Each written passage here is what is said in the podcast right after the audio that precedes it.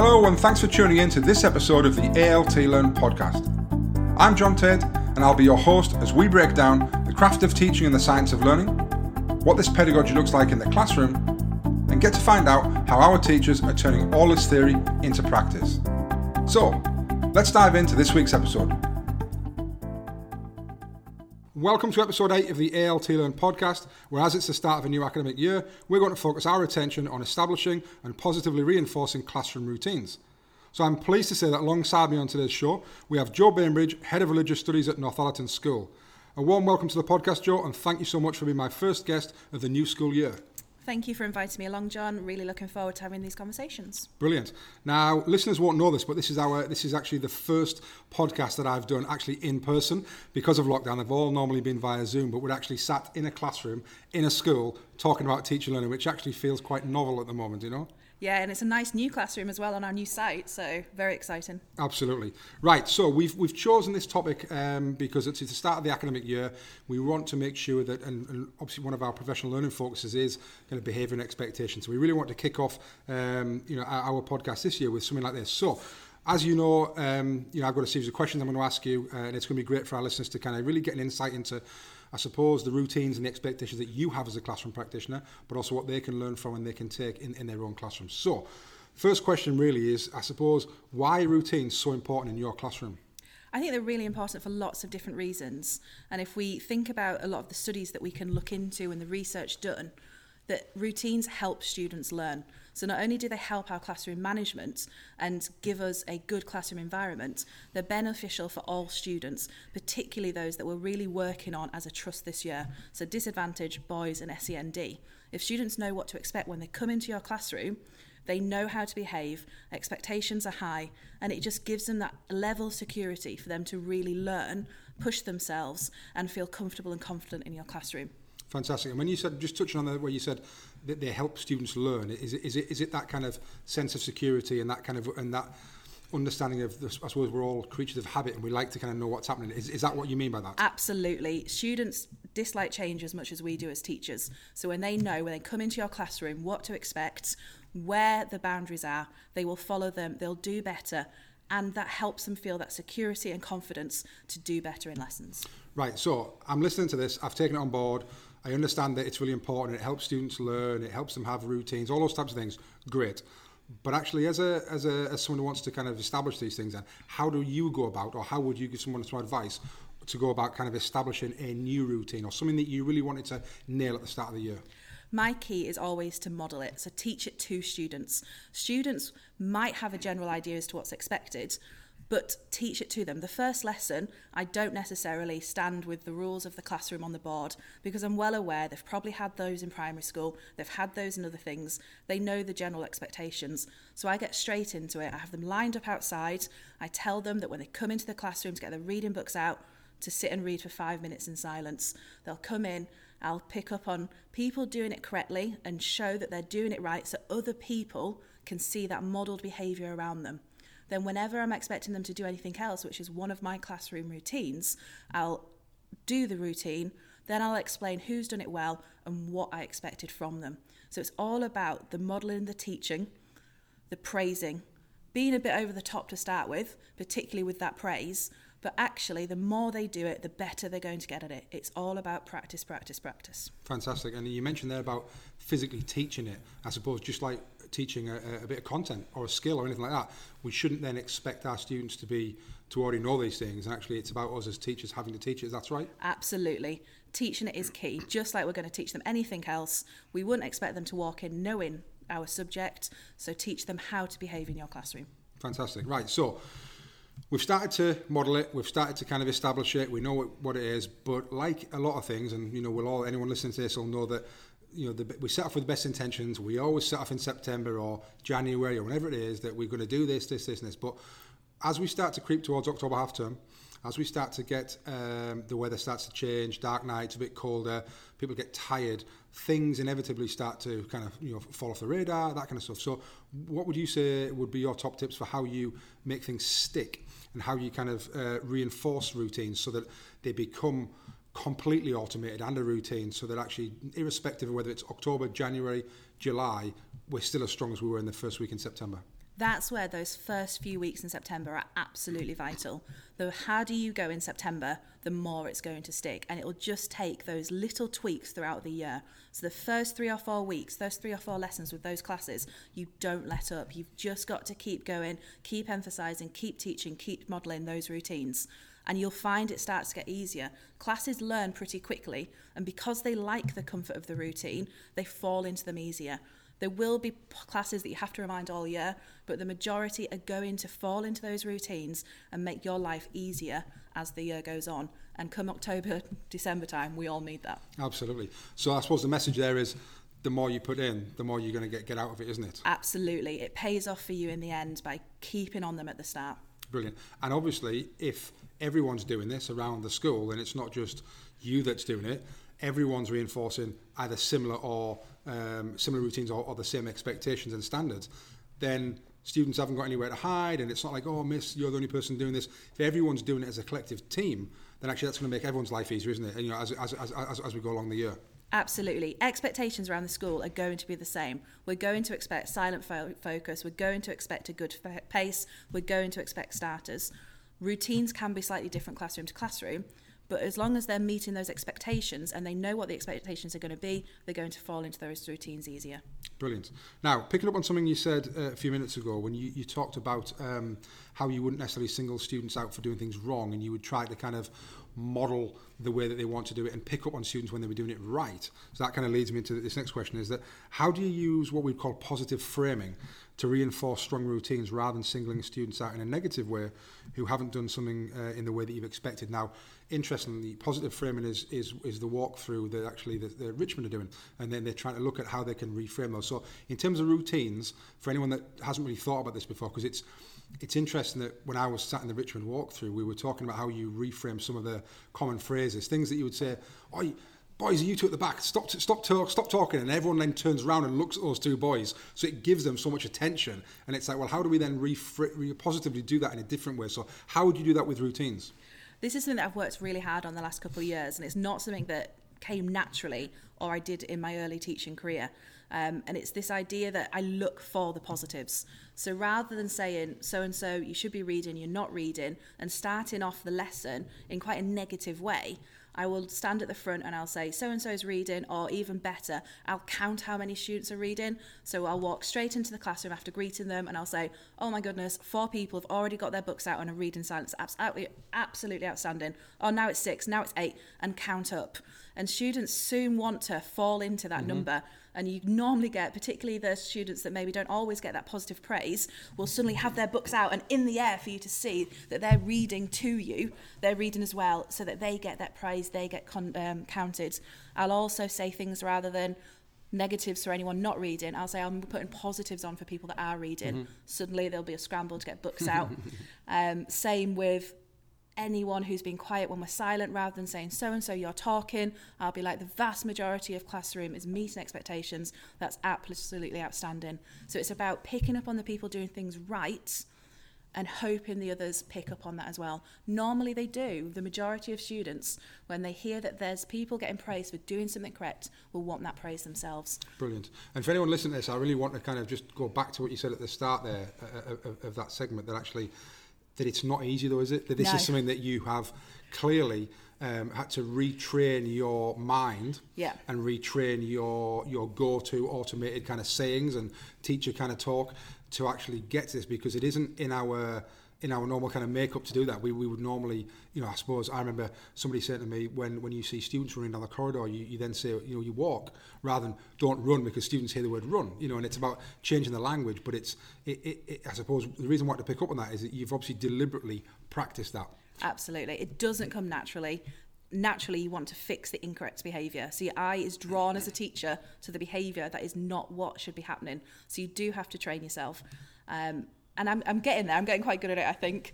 The other thing that I try to avoid doing is saying negative things out loud. So if I can use a silent cue, mm-hmm. so opening my hands to demonstrate that someone should be reading to them, or putting my lips to my um, fingers to my lips, I try and go for the silent cues over the physically saying something negative mm-hmm. as well.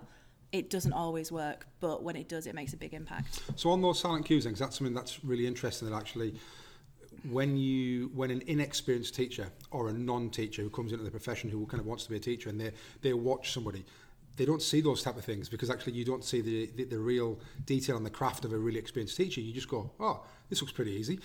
But actually you miss all those little kind of intricate details. So why do you think some of those non-verbal cues work uh, and, and, and why they're more successful? Is it because you are not giving people attention or is, or is it not breaking the silence? Or, you know, what is it that you feel it really works about those things? I think it's a mixture. Sometimes if it's silent reading, it's not breaking the silence. Students are concentrating. We don't want to distract other students that are currently doing what they're meant to be doing by looking up to see what noise is going on. Um, definitely the not giving attention out loud has a big impact as well. Um, and obviously there's a lot to be said for a teacher's glare. Absolutely, yeah.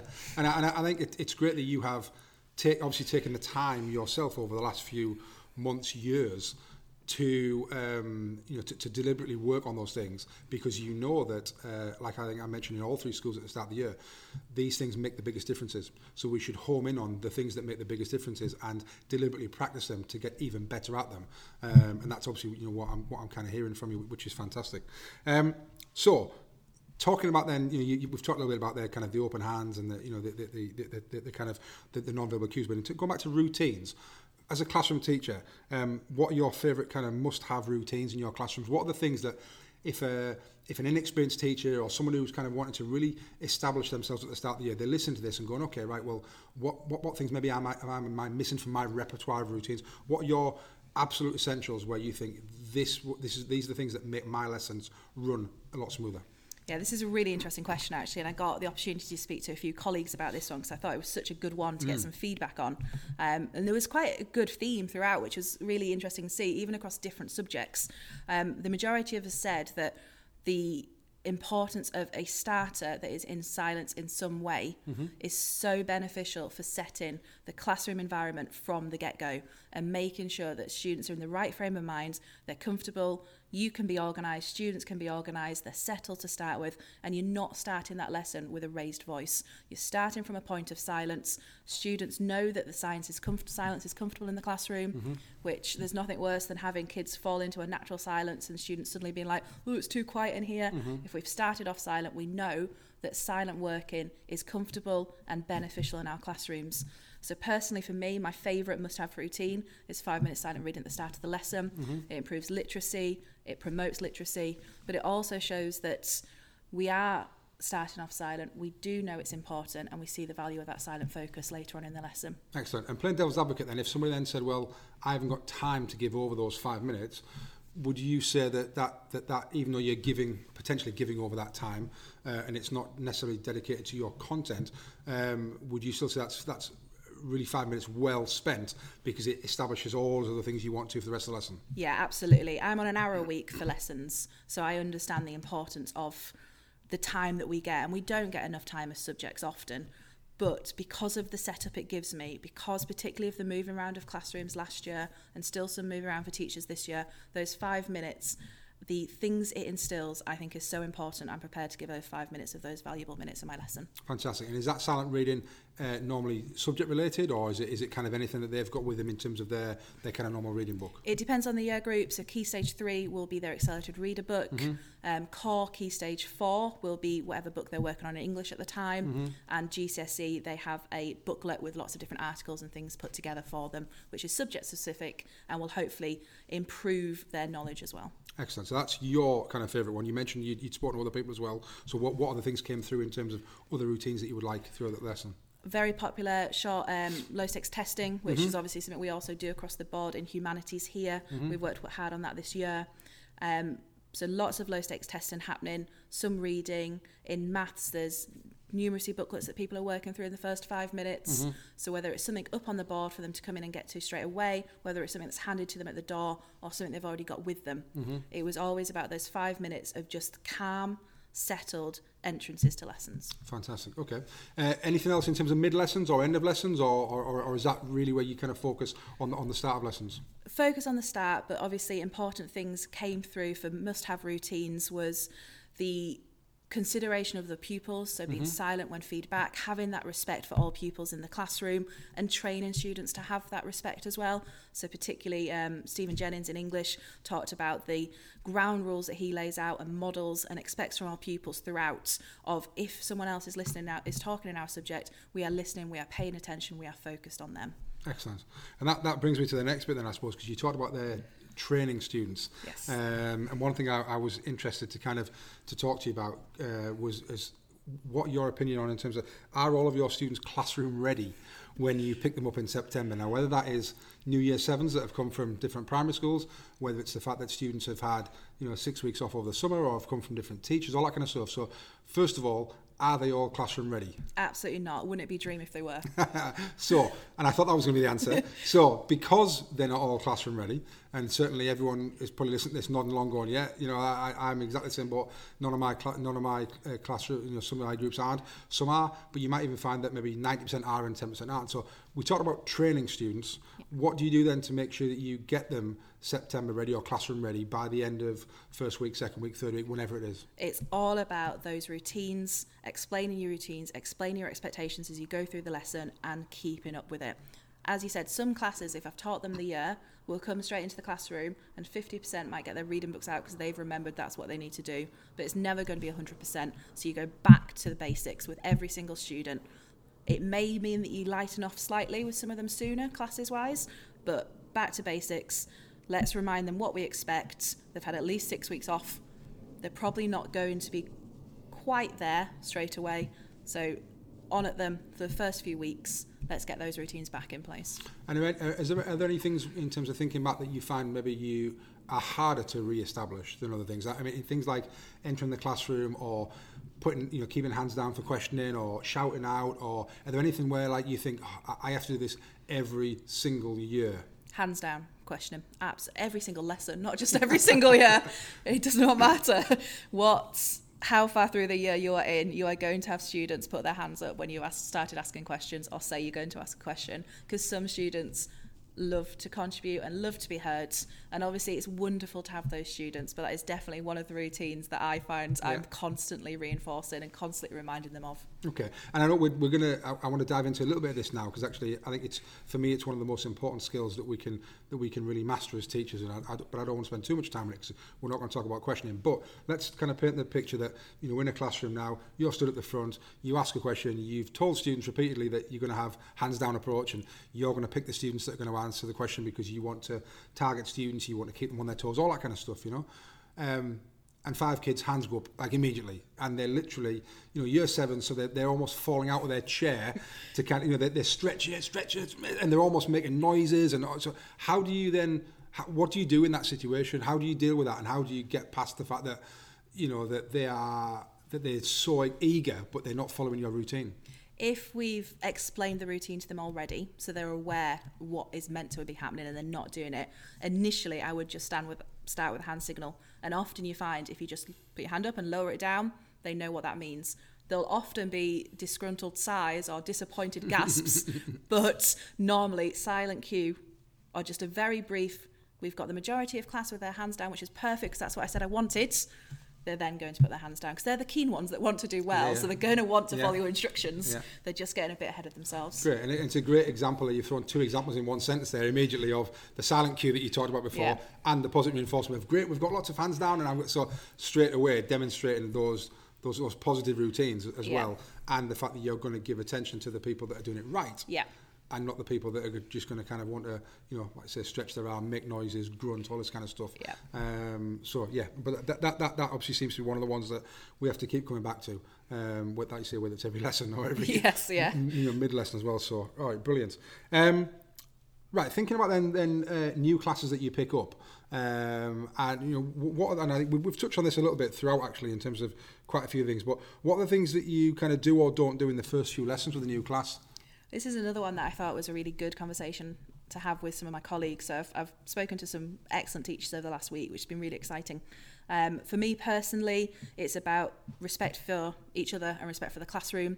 So everything I do is about encouraging students to have respect for each other and respect for the learning environment. So the silent reading, that kind of thing. Um, and it's setting those high expectations from day one and consistently. So I was speaking to several of the colleagues, and it was always about whatever we do, it's about starting off with those high expectations mm-hmm. and making sure we maintain them and not letting up.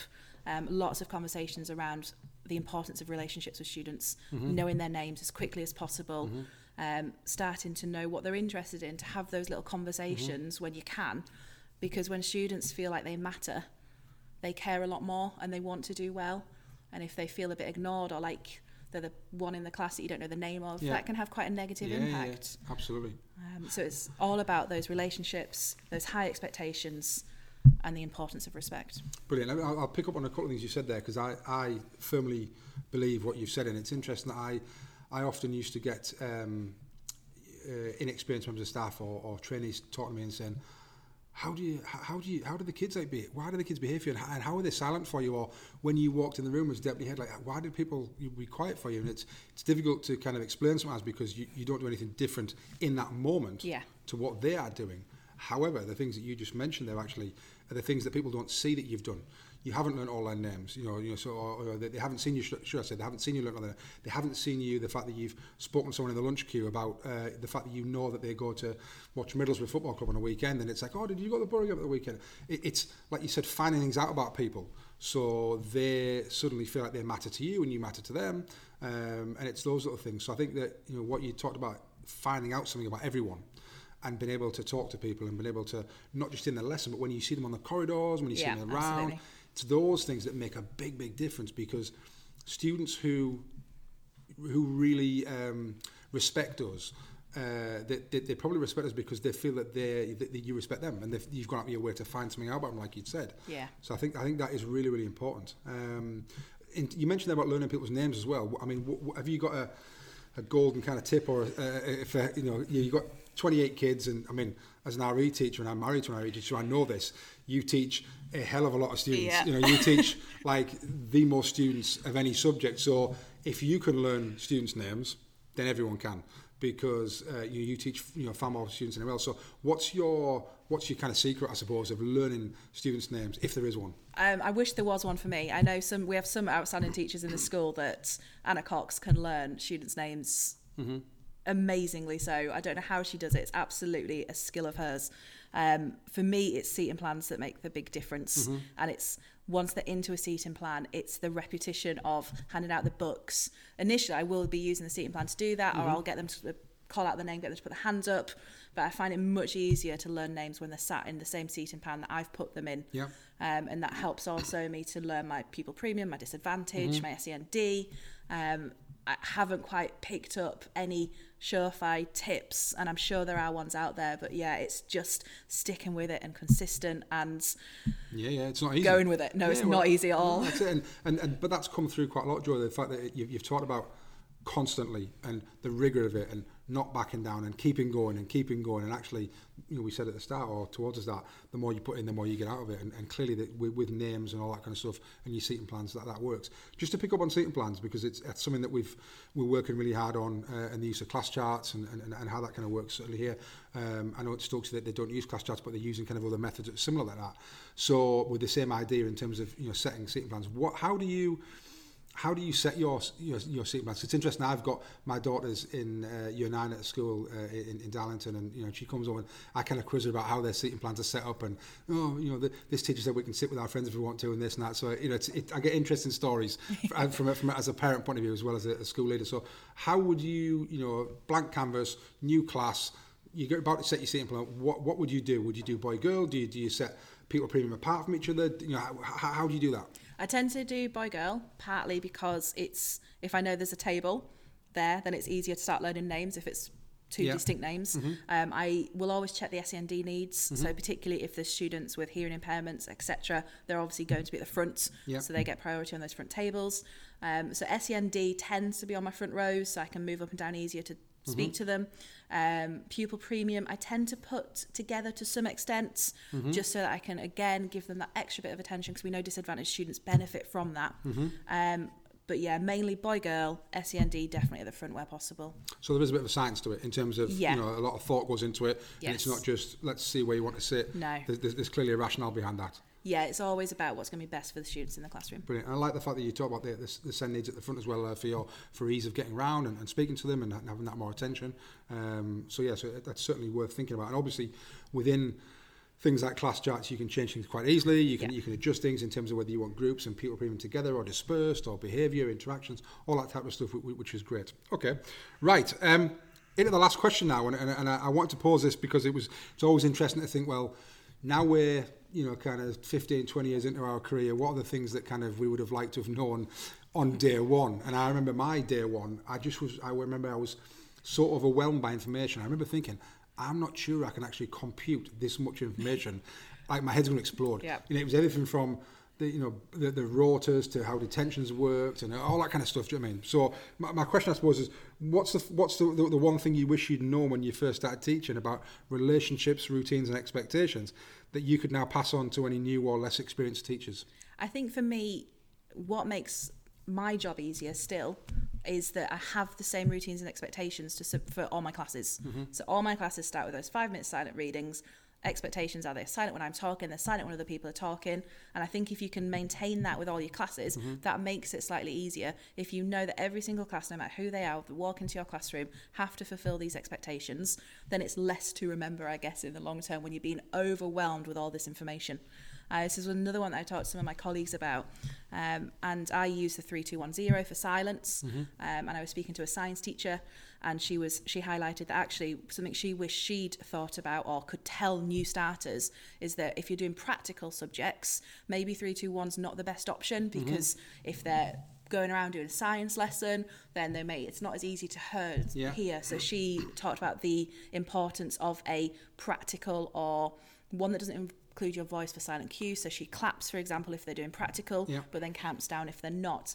Um, so lots of good advice there. There's always, if something doesn't quite work for you that is working for other teachers, it doesn't mean that that expectation can't be met. It just means you maybe need to explore different ways of getting there and it working for you. So you can have your same expectations and adjust the routines. Excellent. It was interesting you mentioned there about how it, it, it, it lessens, I suppose, I don't you didn't use the words cognitive load, but it lessens their Yeah. you know, their kind of brain power at Exactly, that yeah. point. And actually if we can then start to automate some of those things, we can then reduce the load that students have in terms of learning a new routine or you having to explain what it is. They're already in, in kind of habits of that. And, Yeah. and when we can get into habits, we know in our own personal lives that habits make things easier. And if you think about, and I mentioned this on the, the, the PD day, if you're driving a car, you don't think now about how to drive, or most of us, I imagine, don't anymore because it's just completely second nature. So you can then use the, the rest of your brain power to be thinking about a whole host of other things Yeah. as you're driving home tonight and thinking, oh, you're not thinking about indicators and lanes and everything else. You know, it, it's it's part of the automated process. So if we can do that with students as well, um, it, it's gonna it's gonna save that brain power, and then you can tap into that brain power for far more other things rather than them having to actually spend you know 80% of their kind of brain power thinking about what they have to do at the start of the lesson and why. Yeah, So, uh, absolutely. And I think that was so I did some training of this obviously in Northallerton on the PD days and it had been so long since I'd had to do this that I'd almost forgotten half the stuff I did. So it's quite nice doing the podcast now when I've actually been back Mm-hmm. Yeah, in the classroom and I can start thinking again about rather than it just being second nature, actually no I do do this, I do this, we need to do this. Absolutely. And you mentioned uh, uh, midway through actually that, and when we were talking about positive framing, that you've actually you've had to kind of get better at it or, or, or, get really good at it, and you've actually,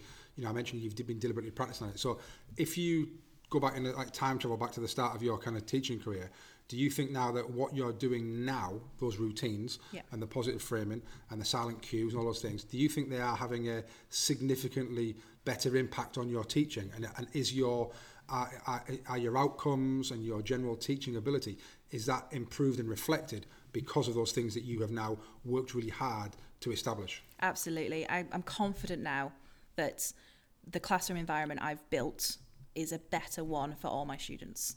That the silent start to the lessons, the comfort, the security that I've got there, and the positivity. It there's so many classes where it's so easy to become bogged down in negativity, and the classes feel it, and students just become despondent. That positivity makes such a big impact. Brilliant. And, and we mentioned there, we've, we've talked about the silent starts in terms of for all the lessons. Do you find there's any difference um, as an experienced teacher now in terms of the time of day or even the day of the week or even the time of the day on the day of the week that you adjust some of those starters even more, or, or, or you know, in terms of whether it's after lunch or in the morning or a Monday or a Friday? Are there any things that you've now picked up as an experienced pair of eyes that maybe you can kind of you know give to other people? Yeah, there's definitely sometimes, particularly key stage three after lunch, where they just need a couple of minutes longer Yep. to calm down, their body temperature to regulate because they've been running around playing football, Yep. they've come in, they're hot, they're bothered. They maybe just need a couple more minutes to just read, chill out, calm down, and get into the classroom mindset. Great. So even though you have those kind of those five minutes, actually you're still being flexible around Absolutely. knowing and understanding your context, understanding the time of the day, understanding what group are coming to you, where they've come from, whether it's on the field or PE or wherever it is, and, and thinking, I know this and I need to just slightly tweak this Yeah. to make it a bit more effective. I'm going to get more out of them during the lesson if I give them an extra three minutes now. I'm going to spend that time. We've got more productivity in the lesson if I give that time over now. Fantastic, brilliant. Well, that's come to the, the end of the, the end of our kind of uh, planned questions. I just want to say it's been an absolute pleasure talking to you about teaching and learning um, and getting our heads back into the expectations, the positive framing, um, and, and and the routines that we expect from our students. And it's been great to hear from you, from a really experienced classroom practitioner who's talking about um, how you've not only just always had this at your repertoire, but how you've deliberately practiced it, how you've wanted to be better at it, and how you've really understood that these things are some of the things that are going to make the biggest differences. Therefore, that's where you need to spend your energy as a teacher, um, and the benefits you get from that have, have been clearly outlined with this. So I just want to say a huge thank you. Thanks for being the first in-person guest as well at the podcast, which has been brilliant, um, and it feels a lot more real speaking to someone across a desk than, than, than across the airwaves. So yeah, I, I, a huge thank you, and a thank you to all the staff that you've spoken to as well uh, that have given you some kind of insight in that. And I and um, you know I hope people, you know, lots of people, whether you are uh, a trainee, an NQT, an experienced head of department, wherever you are, a school leader, that you're going to be able to kind of take something from this. Because I think there's been some some real golden nuggets in there. So yeah, thank you once again, Jo. It's been a pleasure. Thank you for having me. And just to echo, thank you for those colleagues whose brain I picked over the last week because it was really interesting to have those conversations. Thanks for listening to the ALT Learn podcast. We'll be back soon with another episode where we'll be speaking to more of our teachers and finding out how they're turning theory into practice. Until then, take care.